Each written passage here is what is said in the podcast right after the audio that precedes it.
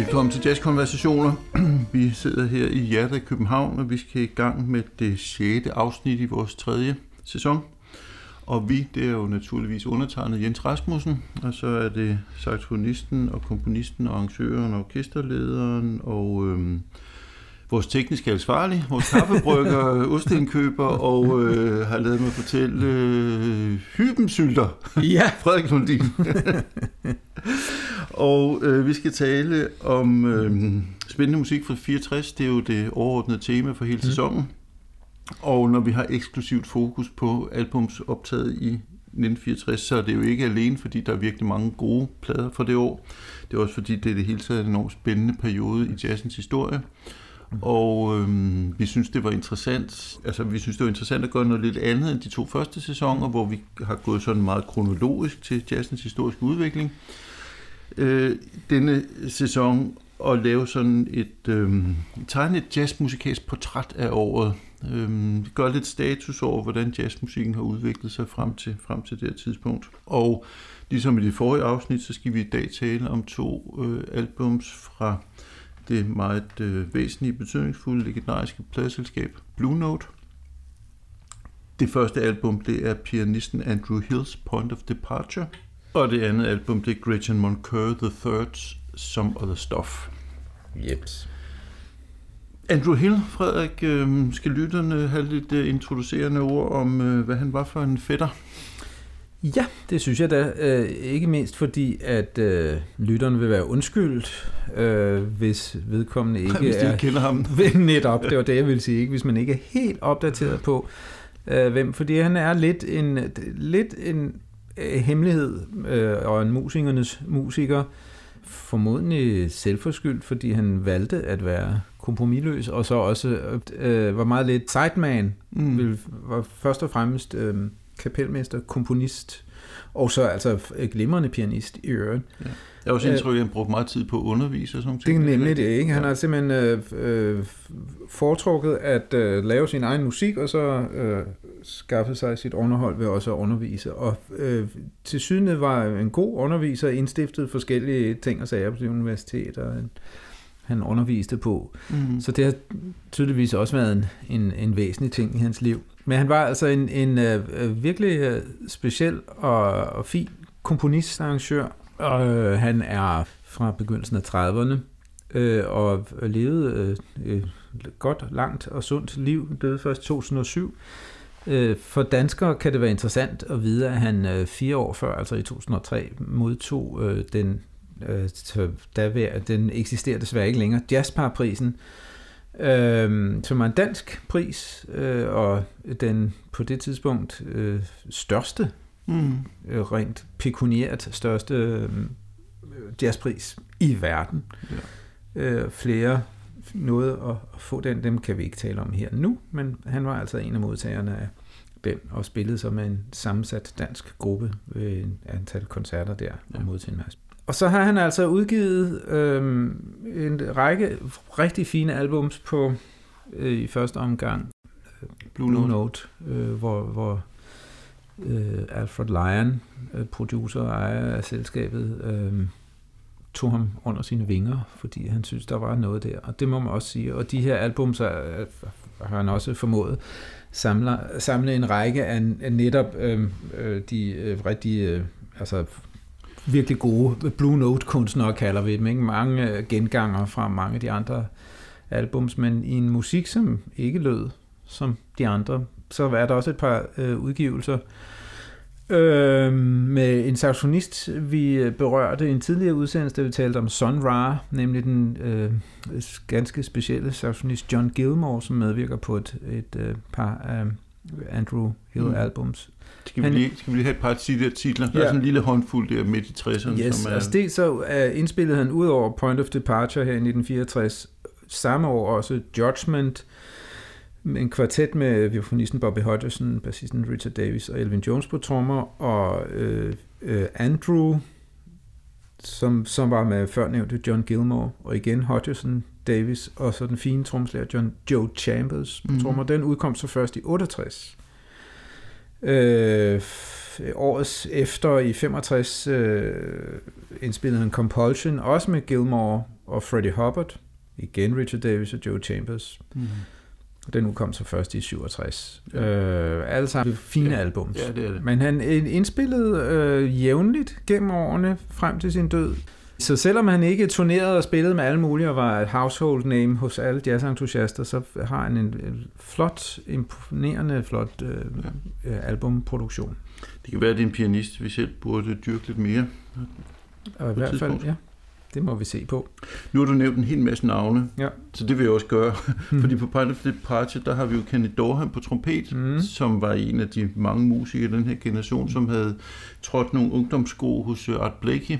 Er det ikke mhm. rigtigt, at blande noget sammen? Har det ikke jo, blandt andet, og, ja. men han opnåede jo faktisk øh, Kenny Dorham også at spille med Charlie Parker. Mm. Så han kommer ud af en uh, bebop-tradition med tydelig inspiration fra, fra Clifford Brown, som ja. vi har talt om i en tidligere program. Yes. Men lavede sin egen moderne øh, stil, og har sikkert været en forudsætning også for Freddie Hubbard, vil ja, jeg tro. Helt sikkert. Øh, og så Eric Dolphy, alt saxofon og fløjte og bassklarinet. Ham mm. har vi talt om tidligere udsendelse, meget, meget spændende øh, interessant øh, idiosynkratisk kunstner, tror jeg, man kan sige. kalde ham. Både som øhm, komponist og, og solist. Præcis.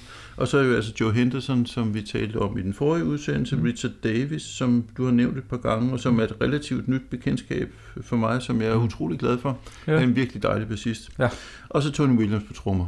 Som, Alle steds nærværende. Ja, som så ofte på Blue Note-plader fra ja. 60'erne. Skal vi lægge ud med at høre begyndelsen af det første track på albumet, som ja. hedder Refuge?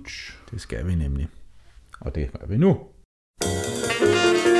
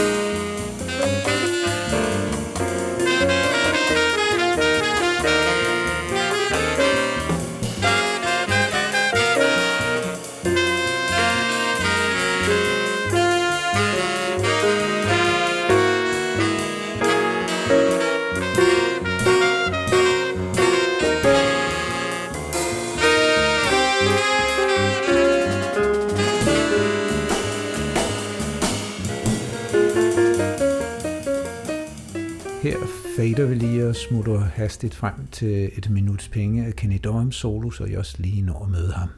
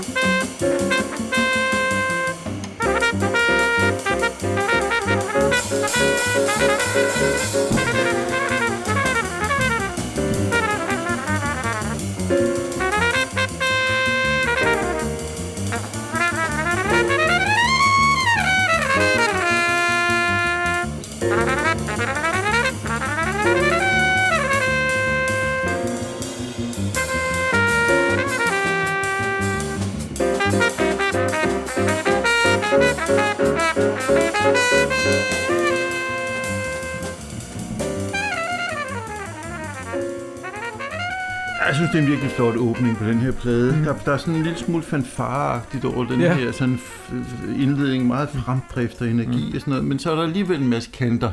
Ja. Der er lidt skæve toner, der er noget i, i melodikken, som er sådan øh, charmerende kantet, mm. øhm, og karakteristisk for Andrew Hills musik på det ja. tidspunkt. Øh, god komposition til mænd, flot ja. åbning. Det synes jeg. Så tillod vi jo så altså fade ind og ud og springe hen til Kenny Dorham, som vi lige hørte lidt her. Blot for at øh, præsentere lyden af ham. Vi har ikke haft ham på tapetet nu, men mm. han var meget væsentlig trompetist. Også meget for, for senere generationer af trompetister, når de skulle lede efter inspiration, der ikke var Clifford Brown eller Miles Davis, som ligesom var de to muligheder. Clifford Brown eventuelt via Freddie Hubbard, som vi har talt om tidligere. Mm. Så var Kenny Dorham øh, en, en meget personlig alternativ at kigge til. Jeg ved, at øh, store danske, alt for tidligt afdøde trompetist Jens Winter var, var meget inspireret af Kenny Dorham, Mm. som havde en, en, sin egen øhm, måde at melodisk og, og meget klangligt også at, at færdes rundt i, i harmonierne på. En meget intelligent Mm. musiker, øhm, som, øhm, ja, som ikke igen er en musikernes musiker, ikke på den måde came to fame and fortune, som, som øh, de mere brillante typer, som for eksempel Freddie Hubbard øh, Og Lee Morgan. og Lee Morgan. Og, Ja. ja. Lee Morgan blev jo så skudt, så han nåede heller ikke rigtig fame fortune. Det var også lidt ufedt. det var fandme ærgerligt. Jamen, skal vi høre mere musik så? Det synes jeg, vi skal. Vi skal høre begyndelsen af øh, det nummer, der hedder Spectrum, Nemlig. som, øh, ja, som også viser, hvor interessant en, en øh, komponist øh, Andrew Hill var. Ja, Og så tror jeg, at vi får begyndelsen af Andrew Hills øh, egen klaversolo med nemlig. øh, i det, det næste eksempel. hvor man hører hans øh, sådan en blanding af Monk øh, Bud Powell inspiration i, Ja, i udtrykket. Ellington måske også i klavertouchet. Ja, det kommer jo næsten uværligt, når man, hvis man er Monk, som jo også er meget inspireret af Ellington. Så der er sådan lidt en god blanding af de store forbilleder ja. der. Nå, det kan I jo selv høre nu. Her kommer det.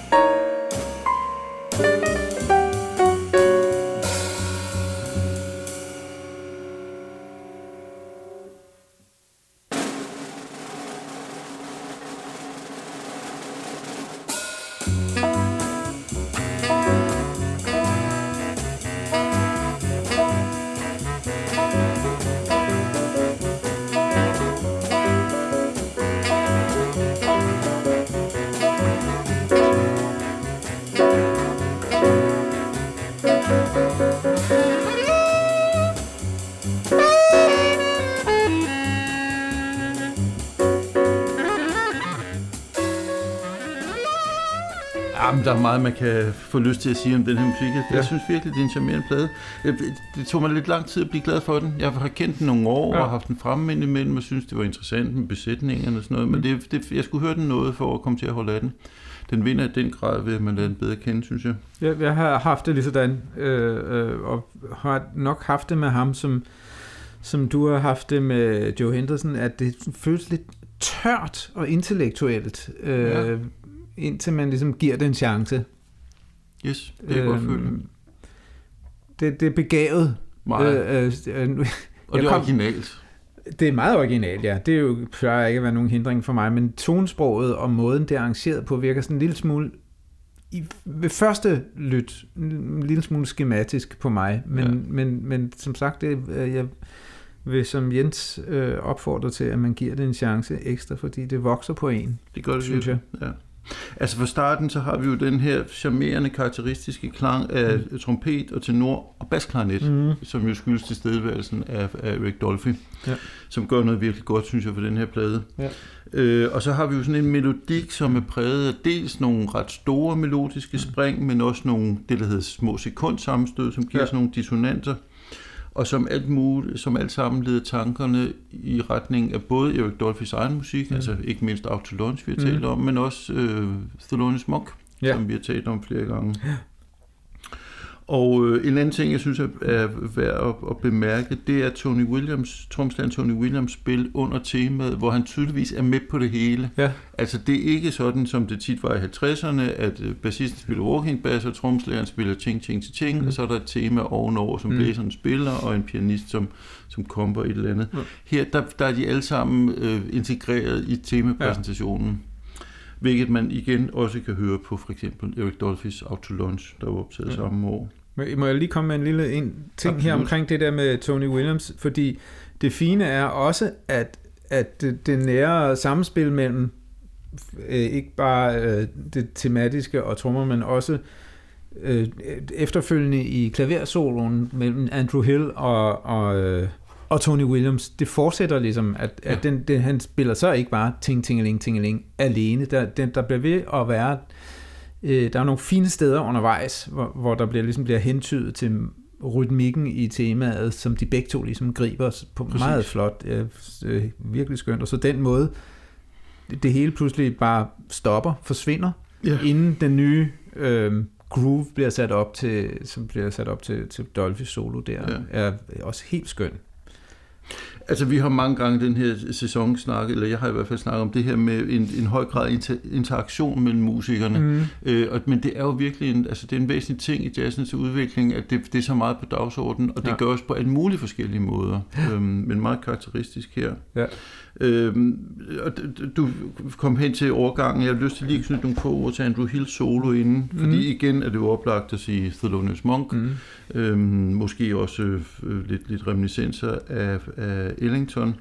Men det jeg måske også synes er bemærkelsesværdigt, det er, at det, altså, det er jo alt andet end indsmirrende og alt andet mm. end pralende. Altså han, ja. han skal ikke overbevise nogen om noget. Nej. Han, han, han gør, som han gør, og så, ja. så må folk lytte eller det være. Ja. Øh, det, det, det synes jeg, det er en charmerende tilgang til tingene. Det må jeg også sige. Økonomisk og to the point Præcis. musik. Ja. Og så, som du nævnte, så skifter det jo fuldstændig. Musikken går nærmest i stå, ja. og man undrer sig lidt over, hvad der nu skal ske. Og så, og så skal der ske noget helt andet, ja. som så ligger op til Erik Dolphys basklarinet solo. Ja. Og det er jo karakteristisk for flere kompositioner på den her plade, at der er de her meget markante skift i løbet af, af numrene. Ja. Øh, det giver mig associationer til Minkus, som jo er meget berømt ja. for netop at have sådan forskellige, meget, altså meget forskellige afsnit i løbet af, ja. af givende øh, numre. Det er meget sjovt faktisk, ja. Det har jeg ikke lige tænkt på den kobling med, det er rigtigt. Hvor Dolphy jo også er en genganger. Han spiller Præcis. meget med Minkus, ved ja, ja. Jeg har lyst til at lige også sige nogle få ord om Richard Davis, som vi har nævnt tidligere. Altså en virkelig, virkelig dejlig bassist. Øh, jeg kommer måske til at sige noget nu, som teknisk set og formelt set er noget vrøvl, men jeg, jeg, jeg får tit associationer til, til sådan en... Altså, der er sådan særligt sådan et gyngende swing over hans måde ja. at spille på. Der er sådan et eller andet plastisk, øh, bouncy, ja. øhm, som, altså han er jo enormt agil og hurtig rundt, mm. og, og sådan virkelig en ret ek, øh, ekvilibristisk bassist, men det er meget sådan, øhm, det er meget sådan blødt og lejende og, mm. og, og øhm, fantasifuldt. Øh, han spiller. Meget fantasifuldt. Jeg holder også meget af ham. Øh, flere af mine yndlingsindspilninger øh, spiller han bas på. Han har et... Øh, min opfattelse, det kan også være, at jeg tager fejl der, men det synes jeg fornemmer, er, at han ligger meget langt fremme på beatet, og han er meget, altså, hvor, hvor han ikke ligesom ligger tungt stabil, så han ofte flytter han sgu lidt på mm. tempoet også ind imellem, mm. og spiller meget rundt om beatet, og øh, samtidig, når der er plads til det, øh, nærmest kamikaze-agtigt øh, udfarende og proaktivt, om ja. man så må sige. Han er ja, ja. meget, meget med i, i i hvad der foregår, ja. må man sige. Og på en anden måde end andre øh, lignende, om ikke, altså andre bassister, som var meget øh, medkommenterende, som øh, Sally, øh, Scott, Scott. LaFaro, ikke? Mm. Mm. Som, som var det på en, på en anderledes øh, smidig måde, så er han det sådan på en meget offensiv måde, Ja. synes jeg, som jeg godt kan lide. Offensiv, ikke ment som, som aggressiv, men bare som, som han Ja, en har virkelig en sit ivrig bud på. mand. Ja, han er en ivrig ung mand, ja. Ja. En skøn bassist, faktisk. Det er ikke, fordi jeg selv har noget svar på det, men hvis man sammenligner med Ron Carter, hvad kommer der Ja. så ud af det? Jamen, så vil jeg netop sige, at Ron Carter er et, roligt centrum i rytmegruppen, ikke? som Ja. ligesom er det, der forankrer i øh, al den leg, der foregår rundt omkring. Ikke? Altså stabilitetens mand. Stabiliteten, ikke? Hvor, ja. hvor Richard Davis selv øh, bidrager til kaos glad og gerne, uden bekymringer. ja, det dejlige farvefulde kaos. Men, Ja. ja. Men, øh, Det er ja, meget sjovt. Jamen, jeg, jeg Og det er enig. Sjov at, at høre, fordi der er, findes flere Blue Note-plader med netop Richard Davis og Tony Williams øh, sammen, og de fungerer vældig godt, på Bestemt. trods af, at øh, man jo ville mene, at Tony Williams Ron Carter var den optimale øh, kombi. Fordi Carter ligesom lægger lidt ro på... Ja, men altså, Så, man får, og man får noget andet her. Begge dele fungerer virkelig godt. Ja. Ja. Det er skønt. Jeg har lyst til endnu en gang at nævne øh, Eric Dolphys Out to Lunch. Jeg ved godt, jeg har gjort Ja. ja. det flere gange, men det, Gør det bare. Jeg, jeg, jeg får virkelig lyst til at lytte til den, når, når Ja. vi øh, beskæftiger os med den her musik. Ja. Ja. Fordi de, der, der er så fine lighedspunkter mellem dem, og, Ja. og også øh, interessante forskelle. Nå, men vi kan jo lytte til lidt mere musik fra Ja. Point of Departure, fordi der er jo også en sådan lidt balladeagtig ting, Yes. som hedder Dedication, Yes. Som viser en anden øh, side af, af Andrew Hill og, Mm. og det her ensembles øh, musikalske palet. Den kommer her.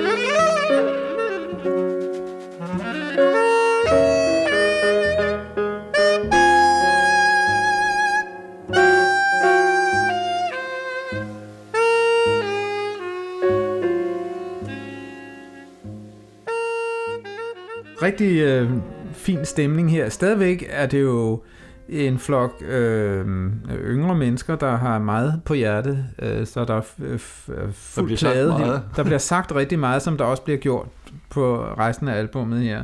Så det er ikke sådan, at vi lægger os tilbage øh, i sædet og slapper af, selvom det er en ballade. Og det er en sjov form her, hvor vi har Kenny Dorham, der spiller melodien sammen med noget anden stemme fra, fra Joe Henderson på tenor. Og så både Dolphy og Andrew Hill, der ligesom spiller solistisk henover, helt Ja. fra start. Ja, ja. Vi skal ikke først have temaet, og så kan man få lov at improvisere. Der er fuld knald på fra start. Øhm, han skulle have øhm, noder for pengene, har man indtryk af. og så efter temapræsentationen, som jo er ikke, den er ikke så lang, øhm, så slipper vi Dolphy løs ja. i vanlig bass stil, som jo har, han har jo den der evne til at øh, øh, spille øh, storintervallet linjer, hvor han kan putte øh, ting, der lyder decideret øh, harmonifremmet ind, uden at det, det er sådan det er måske et smagsspørgsmål, jeg kan godt lide det, mm. øh, som han kan få, altså få lagt toner ind, som egentlig, som man ikke troede fandtes i, i, det, i det, der bliver spillet over, og, og, for, og jeg accepterer det, vil ja. jeg sige. Øhm, jeg tror måske, at du har det lidt anderledes. Jamen, jamen jeg sidder sådan lidt og ved ikke rigtig, hvordan det fordi altså, jeg holder så utrolig meget Dolphy, og jeg er mm. faktisk begyndt at holde specielt meget på bassklarinet. Jeg, mm. jeg elsker virkelig den klang og hans måde, han går til det på.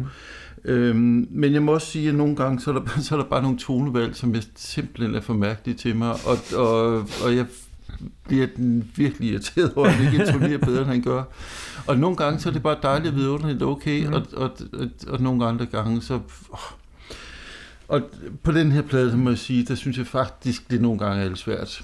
Øhm, ja, mest fordi jeg har så store ja. forventninger til Dolphy, fordi han er så mm. god, når han er god. Ja. Øh, til gengæld så spiller han nogle glimrende alt-solo, altså fremragende alt-solo ja. på, på, på albumet her, Point of Departure. Mm.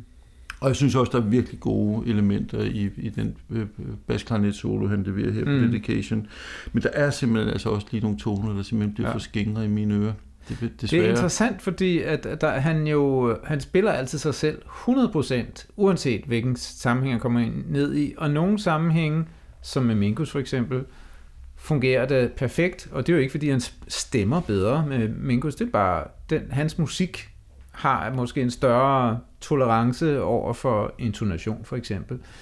Og den her musik, som vi hører her, er måske en lille smule mere um, er det med detonationen lidt mere væsentligt, hvad skal jeg sige? Det kan også være måden, at uh, Andrew Hill vælger at akkompagnere på, mm. hvor der måske er mindre plads til at, at gå ved siden af. Det skal jeg ikke kunne sige. Nej. Øhm, der er også øh, altså hans samarbejde med Coltrane kvartet er, er jo også meget omtalt, og er i mine ører uhyre problematisk. Det var sikkert godt for Coltrane at have Dolphy med, fordi han gjorde så mærkeligt. Og jeg tror, Coltrane var meget inspireret af det, men jeg har personligt svært ved, virkelig svært ved at ja. gutere de optagelser, hvor Dolphy er med, fordi jeg slet ikke synes, det passer. Nej, det er sjovt, det har jeg det helt omvendt. Ja. Nu er det ikke sikkert, at det er lige præcis de samme optagelser, vi snakker fordi nej. der er ret mange af dem. Altså ikke mindst ja. de der live-optagelser for Philips Vanguard 61, ja. der er jo, vi snakker 5-6 CD eller et eller andet, ja. der udgivet efterhånden. Øhm, men, men altså, jeg, jeg, jeg kan heller ikke helt forstå, hvorfor jeg nogle gange elsker ham så meget, og andre gange bliver så øh, øh, irriteret over det. Men, øh, nej, men han er spændende, han er, ja. jeg, jeg elsker Dolphy det, det må jeg sige. Det er faktisk, er det måske et tegn på, øh, eller et øh, adelsmærke for den, de helt store kunstnere, at man kan man, spille så forkert og så falsk, og vi alligevel holder af det. Ja, vi tilgiver, at, at der er tidspunkter, hvor det bare ikke er optimalt. Jeg vil også sige, man kan kunne også, det jeg egentlig ville have sagt, var faktisk, at det samtidig bare øh, er mindre vellykket mm. i sin kompromisløshed. Ja. Øh, og at det er i sig selv, i mine ører, et adelsmærke, man er så meget sig selv, at man så... Der er jo andre, som er virkelig gode til at uh, kameleonagtigt indgå i enhver situation, ja. ikke? Øh, og, det er, og det er også en, en, en kvalitet. Men det er måske ikke dem, som laver de store forandringer, kan man mm. sige, i musikken. Øh, og så er der også dem, som øh, med deres blotte tilstedeværelse, Miles Davis, simpelthen får alle andre til at rette ind. Mm. Øh, han er, har, har, spiller jo også altid sig selv 100%, ja. og det passer, fordi alle passer til ham. Så, ja. så og det er sådan lidt forskelligt. Og ekstremt stor musikalsk autoritet. Ja. ja. Altså, jeg, jeg er helt på bølgen med, med mm. det, du siger. Jeg synes, det er, det er en interessant bidrag. Man kan sige, at Dolphy han er sådan en musiker, som altid spiller fuldstændig uden uh, sikkerhedsnet. Ja. Og, og um, det, det er jeg er enig med dig i. Det er en mm. rigtig fin kvalitet. Mm. Øh, vi har lige nævnt uh, Minkus i et par bisætninger indimellem. Jeg har lyst til at sige, at jeg igen synes, at den her komposition har jeg meget i retningen af, af Minkus måde at, at gøre ting på. Ja. Uden at vide det, så gætter jeg på, at Andrew Hill har lyttet en del til Charles Minkus og ja, lavet sig inspirere. Det er ikke utænkeligt. Øhm. De har aldrig spillet sammen, men Nej. det skal jo ikke forhindre en i at lade sig inspirere. Præcis. Hmm? Det er en god plade, øh, ja. og den bliver bedre, når man lærer den bedre at kende. Yes. Øhm, opfordringen er i den grad givet videre til lytterne. Yes.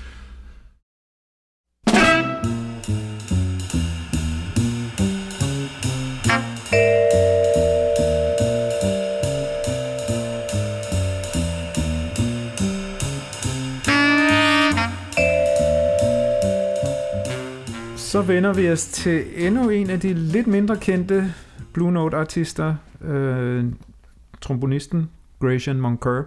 Vil du præsentere? Ja, han er måske også lidt sådan musicians musician, ligesom Andrew Hill talte ja. om i begyndelsen af den her udsendelse. Øhm, han er født i 37 og var altså 27 her i 64. Øh, født i New Jersey. Begynder ret tidlig alder at spille basun, trombone. Øh, en 11-årig, tror jeg.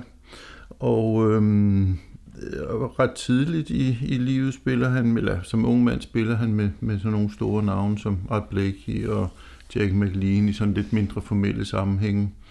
Øh, han spiller også med, med Ray Charles blandt andet, Solly Rollins, Art Farmer. Og så i starten af 60'erne bliver han øh, tilknyttet øh, Blue Note og, og nogle af de her musikere, som, som vi har været omkring på forskellige vis. Øh, han er med på et par Jackie McLean øh, albums, som jeg tror måske er nogle af dem, som du specielt holder af. One Step Beyond og Destin- Destination Out. Præcis. Øhm, han indspiller lidt med Benny Golson. Han er med på øh, Herbie Hancocks Point of View, som vi lige nævnte sidst. Den er mm. fra 63, altså året før øhm, den plade, vi talte om i, mm. i forrige udsendelse. Og så indspiller han øh, sin debutplade på Blue Note i 63, den hed Evolution, og hans øh, andet album i eget navn er altså Som Other Stuff, som vi skal snakke om i dag. Og jeg har lyst til lige at knytte, knytte to bitte små bemærkninger til, hvad han spiller med efterfølgende, fordi han er nemlig med på en, øh, synes jeg, spændende Wayne Shorter-plade, den der hedder The All Seeing Eye, mm, ja. som er sådan en af de lidt mere eksperimenterende, hvis jeg ja. husker ret. det ja, det er det, ja. Øh, og så spiller han med Artie Shep, altså efter 64 her, og er faktisk med på, på en del af hans plader. Han er med på den, der hedder Mama Too Tight, og han er med på For Losers, ja. som vi talte om i vores øh, sæson 2. Nemlig. Øhm, spændende figur, som måske nok så meget interessant som kapelmester og komponist. Ja, øhm, især komponist, synes jeg. Ja. Meget, meget anderledes, ja. som vi vil komme til at høre. Ja. Altså ligesom Andrew Hills Point of Departure, så er Some Other Stuff en meget interessant og meget bemærkelsesværdig plade, som kom lidt sent til mig, og som jeg skulle høre nogle gange for at blive rigtig glad for den. Mm. Øhm, men også den vinder virkelig meget. Jeg er faktisk nået til at synes, den er virkelig fremragende, men øh, det er øh, usædvanligt jazz på det ja. tidspunkt, og det er, for nu at bruge et billede, jeg brugte før, chokolade med en pæn høj kakaoprocent. Ja. Nej, det var udfordrende, og man skal kunne lide det for at kunne lide. Ja. Vi har Wayne Shorter på tenor, og vi har uh, Herbie Hancock på klaver, Cecil McBee på bass og Tony Williams på trommer. Mm. Tordenskjold soldater, kunne man sige, men jo altså virkelig ja. fremragende, kreative, fantasifulde folk på det tidspunkt. Ja. Og igen, så er det her jo et eksempel på, hvor stor spændviden var. Altså allerede i løbet af den sæson, så langt som vi nåede til videre, mm. har vi jo hørt Herbie Hancock, Tony Williams og Wayne Shorter spille musik, der er noget anderledes end det, det vi vil høre nu. Ja. Samtidig med, at de altid er sig selv og lyder af sig selv. Ja. Det er meget... Øh, det er meget overbevisende, må man sige. Ja. Vil du sige lidt på ord, før vi øh, tager det første musikeksempel?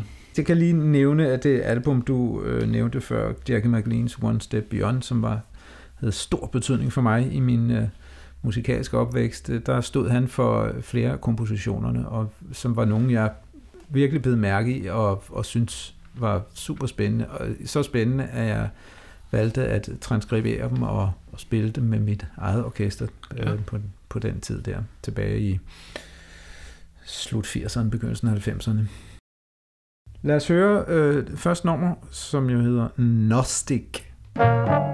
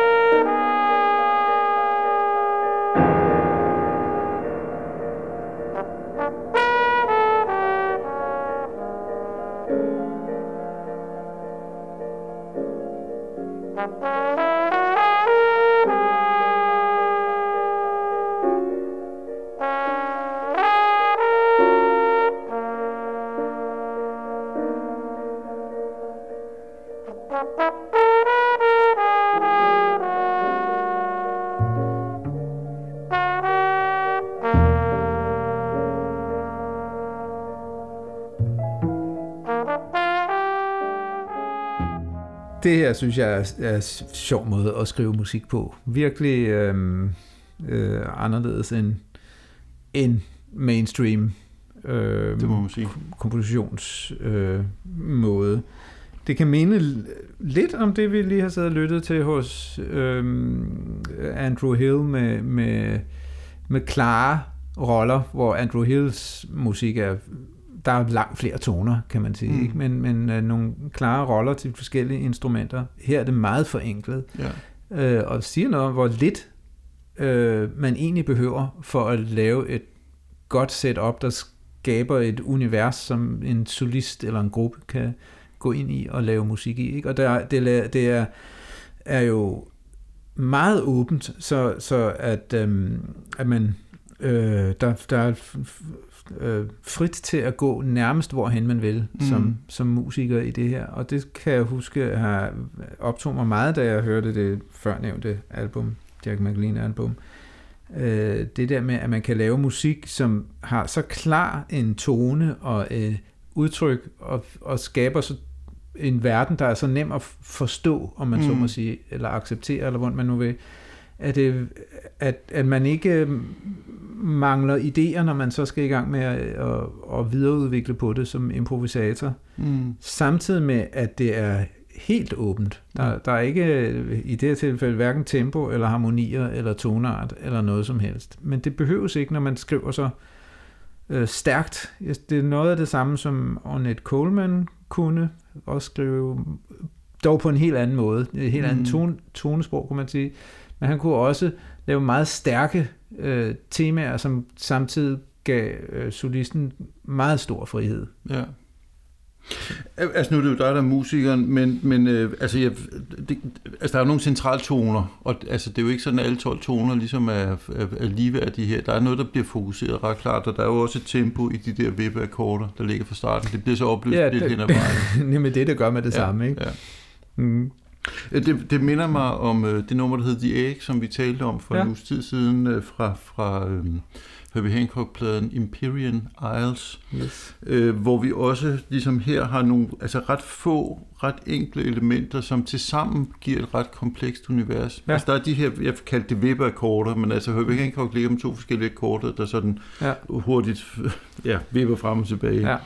Så er der et ret enkelt, forholdsvis langsomt tema, forholdsvis få toner, lange toner, og så den her kloster, altså de her, den her meget dybe, det lyder som om, der er Ja. nogen, der hammer en øh, knytnæve ned et tilfældigt sted Ja. ja. i bunden. Men det er altså, knytnæven rammer de samme sted hver gang, så det, er, Ja. altså, det, er ikke, det er ikke bare nogle dybe toner, det er Nej. nogle udvalgte dybe toner. Ja. Og så synes jeg også, det er enormt bemærkelsesværdigt, at det her, det er det første nummer på side 1. Og på det her tidspunkt i Blue Notes produktion, der var man altså begyndt at tænke over, at det kunne være kommercielt smart, hvis der lå noget lidt funky dansans Mm. der. Det var i hvert fald noget, der blev meget udtaget få år senere. Ja. Og det her, det er jo... Min oplevelse er, at det er det sværest tilgængelige nummer på, på albummet. Det er sådan relativt indadvendt, alvorsfuld musik, mm. nærmest sådan en lille smule trykkende. Mm. Altså det er alt andet end happy go easy stemning, som bliver præsenteret her fra, fra takt 1. Ja. Øh, ret frækt valg, synes jeg, at åbne en, en øh, plade på det den må måde. man sige, ja. Modigt. Specielt hos en relativt ukendt fyrs øh, anden plade. Ja, så havde han så utrolig kendte musikere med sig, men det øh, er ikke sikkert, det har talt. Du, du siger, at det er vanskeligt at høre på, men eller hvad det nu var, du, for et udtryk, du brugte, men, men samtidig synes jeg, at det er meget det er meget ren musik. Altså, det er jo, de Ja. skynder sig Ja, ja, ikke, nej, og de har ikke travlt med at fylde ud og gøre ved. Der, det er meget åbent, så det er jo ikke fordi, det øh, river og flår i ørerne på den måde. Det kræver tålmodighed mm. til gengæld, øh, og, øh, og accept af, af, hvad hedder det, af, af præmisserne, så Ja. at sige, ikke? Af, af at få noget af det. Men det, det er ret klart, synes jeg. Og så er det jo, helt enig med dig Ja. og så synes jeg, at det er sjovt. Øh, det ved øh, lytteren jo så ikke, eftersom vi kun har hørt de første to minutter, men Tony Williams øh, vælger at stort set ikke spille overhovedet i de øh, næsten 10 minutter, det her nummer var. Han kommer ind med nogle øh, tam ting, nogle få gange, som jeg husker det, og der mm. er lidt, en lille smule, var der lidt bækken her i starten også, ikke? Ja. Men ellers, øh, jeg ved ikke, at det kan også være øh, Moncur. Der har sagt, du Ej, skal ikke det. spille, men det har jeg tvivler jeg på. Jeg har en fornemmelse af, at- Tony Williams var rigtig god til selv at tage beslutninger om, hvornår han skulle spille og ikke spille. Okay. Øhm, I hvert fald når vi lytter til meget af den anden musik, Ja. øh, hvor, hvor, hvor det har været tydeligt, at valget har været hans. Der, jeg har lyst til lige hurtigt at øh, spænde en tråd til et album, jeg har nævnt nogle gange, eller nogle optagelser med Miles Davis og Gil Evans, øh, som øh, daterer sig helt til, øh, jeg tror det var noget af det sidste, de indspillede sammen. Altså Falling det sted, Water. Falling Water Mm. som findes, det, det kan man godt finde på streamingtjenester nu, før kunne man kun finde det på sådan en stor, øh, hvad hedder sådan en Box. box-set med, med, med alt, hvad de havde lavet sammen på Columbia, Miles Davis og Gil Evans. Så det hedder altså Falling Water, som er et orkesterstykke med Miles Davis som øh, trompetist, og hvor man øh, øh, kan høre, jeg tror, seks forskellige versioner, og man kan høre, hvordan jo længere de skrider frem, jo mindre spiller øh, Tony Williams. Øh, Mm. Så er han i den sidste version, som jeg synes faktisk er den mest vellykkede, spiller utrolig let, kommer ind mm. nogle få steder og pointerer nogle ting, og det virker fantastisk, og jeg har en fornemmelse af, at det har været ham selv, der har orkestreret. Jeg tror, jeg tvivler på, at de andre har sagt til ham, kan du, la- kan du ikke spille lidt mindre? Mm. Jeg tror, de har lavet det op til ham. Så jeg kunne godt forestille mig, at det her også har været et valg, han har taget, men det vil vise sig. Eller det ved vil vi aldrig vise sig, det vil aldrig aldrig få at vide. Nej, det ved vi ikke. Det er, en, det er en mening, man kan have. Ja. Skal vi føre mere musik? Vi skal høre mere musik. Vil du sige noget om det inden? Øhm, For det er ja. ja. sat med også mærkelig musik. Jamen det er det, på en virkelig god måde. Ja. øhm, altså vi skal høre en, en relativt kort bid af det nummer, der hedder Nomadic, som er det sidste nummer på albummet. Og øhm, det er et syv minutter, næsten otte minutter langt nummer, som primært består af en Tony Williams solo, apropos ja. hvad du snakkede om før. Men der er et tema i starten, og der, det kommer igen i slutningen, mm. Og det er højst bemærkelsesværdigt, så derfor vil vi spille det. Mm. Og så har jeg også lyst til med det samme at sige, at i løbet af den her Tony Williams solo, så dør tingene lidt ud, så sker der noget lidt mærkeligt. Der er en, der fløjter lidt. Der er noget, der lyder lidt som om, der er nogen, der sidder og krøller noget papir. Ja. Og øhm, vi er faktisk ikke så langt fra en passage, som vi også lyttede til fra Herbie Hancocks The Egg for en Mm. uge siden. Ja. Øhm, og så kommer der mere gang i tromsolen igen, mm. Mm. og så slutter temaet af. Men øh, altså, et nummer, som stort set er tilegnet øh, Tony Williams. Ja. Men så med det her tema, som på sin vis er enormt enkelt opbygget, fordi det sådan set bare består af en kromatisk faldende skala. Ja. Men hvor de hele tiden øh, skifter tone, og det, altså det er selvfølgelig planlagt og ko- komponeret ja. på forhånd.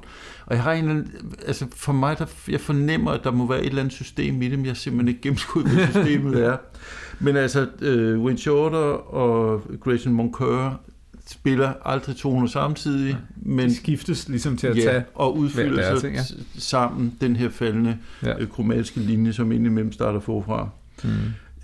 Pussy, original og meget charmerende måde at konstruere et tema på, synes jeg. Det er jeg helt enig i. Der kommer lidt øh, Williams intro og lidt øh, pling plang, og så kommer temaet, hvis ikke jeg husker helt galt. Ja. Og så lidt, hører vi lidt mere af Williams. Yes. Derefter.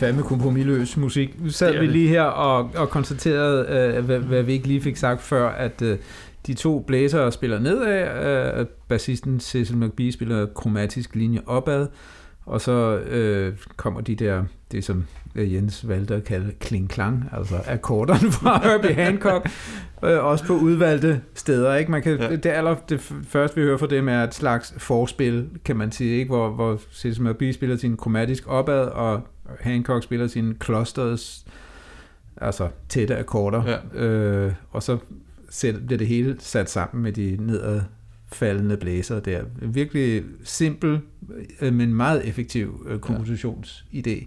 Og altså en super vigtig pointe, du fik med her mm. med Cecil McBees opadgående linje, samtidig ja. med, at de spiller den nedadgående. Ja. Det, det er en væsentlig del af den her komposition. som er selvfølgelig er mærkelig, men som også er enormt charmerende og humoristisk ja. og lun. Og, øhm, altså, jeg, jeg, jeg er på. Jeg synes, det er fedt. Ja, det synes jeg også. Og så det, det herefter følger altså så øh, ja, 6 minutters øh, frirytmisk trommesolo med huller øh, til fløjten ja. og ting og sager undervejs. Hvem der fløjter, det står ikke øh, på coveret. Det er muligvis Tony Williams selv. Ja, det, det har jeg gættet på, men det, det får vi heller ikke at vide. Det vil, vil, vi aldrig får at vide, nej. nej. Der er ikke, vi kan, måske kan vi nå at spørge Wayne Shorter endnu. Han er vist den eneste i live. Nej, Herbie Hancock også. Men de kan nok ikke huske det vi se i øjnene. Skal vi høre du mere? Sælger, du sender på mails, så vender vi tilbage ja, ja. til det. Herbie plejer at svare, når jeg sender ham en mail om mærkelige ting. Vi skal høre et uddrag mere for den mm. her øh, spændende og noget usædvanlige plade. Det er begyndelsen af det nummer, der hedder Twins, det første mm. nummer på side 2 på det oprindelige album, ja. som for så vidt har nogle sådan formelle ligheder med det første uddrag, vi hørte, men som er en helt anden stemning. Ja. Det viser, at der er en meget lun stemning på meget af den her øh, mm. musik på det her album. Mm. Øhm, ja, skal vi ikke lytte først, og jo. så kan vi sætte lidt flere ord på vi det. Vi hører tema og lidt af Moncurs solo, og så springer vi for lige at høre lidt af Wayne Shorter, og høre, hvordan han øh, behandler det her univers også. Yes. Kommer nu. thank you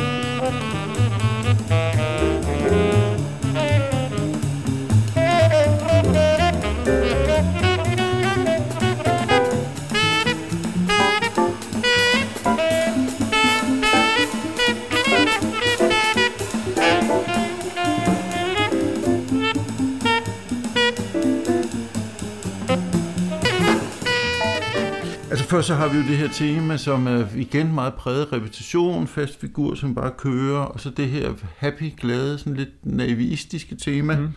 Øhm, du sagde, at off mic, det gælder associationer til Ornette Coleman, det kan jeg sagtens ja. følge. Øhm, man kunne måske ovenkøbet få associationer til sådan en børnerems eller et eller andet. Ja. Glad. Na, na, na, na, na. Ja, præcis. Mm. Øh, happy, glad, øh, Ja. ja. lidt pussy øh, musik, øh, mm. pussy tema. Øhm, og så er jo altså gode solo over stok og sten, ikke mindst uh, Wayne Shorter solo, som vi hørte en bid af her. Ja. Ja, altså man kan jo, øh, som vi bemærkede, så øh, hentyder han til temaet flere gange undervejs. Vi, vi fik hørt nogle af dem. Det, den bid, vi spillede, var der en lille, lille hentydning til temafiguren der, og lidt længere henne også. Øhm, så Ja, det kommer flere gange ja. I løbet af en solo, ligesom det jo gør i løbet af Moncurs solo. Ja. Øhm. Og det, altså det er måske også en karakteristisk ting på det her tidspunkt, hvor man langt hen ad vejen dropper akkordprogressioner, og langt hen ad vejen dropper perioder og faste mm. former og sådan nogle ting, men alligevel jo gerne vil have helheder i musikken, Mm. og, og dermed øhm, ret ofte refererer tilbage til et enkelt, ret genkendeligt tema. ja. Det har man selvfølgelig gjort tidligere i jazzhistorien, men, men øhm, mit gæt er, at det bliver hos nogle musikere mere almindeligt i den her periode, første halvdel af 60'erne, Ja. fordi, der, fordi der er andre elementer, der ligesom bliver opløst, og man frisætter musikken fra visse rammer, og så styrker man ligesom nogle andre, parametre. ja, som giver helhedsfornemmelse i, i, i forløbet. Ja, det er jeg helt enig i. Det er dejlig musik, det er en god plade. Ja. Øhm, Det er det. Som sagt, jeg skulle høre den nogle gange for at blive rigtig glad for den, men den vokser, Mm. og øhm, Som Godt. al, al god kunst. godt bekendtskab, synes jeg. Yes. Skal vi, skal jeg Det skal du. kigge lidt i retning af næste udsendelse?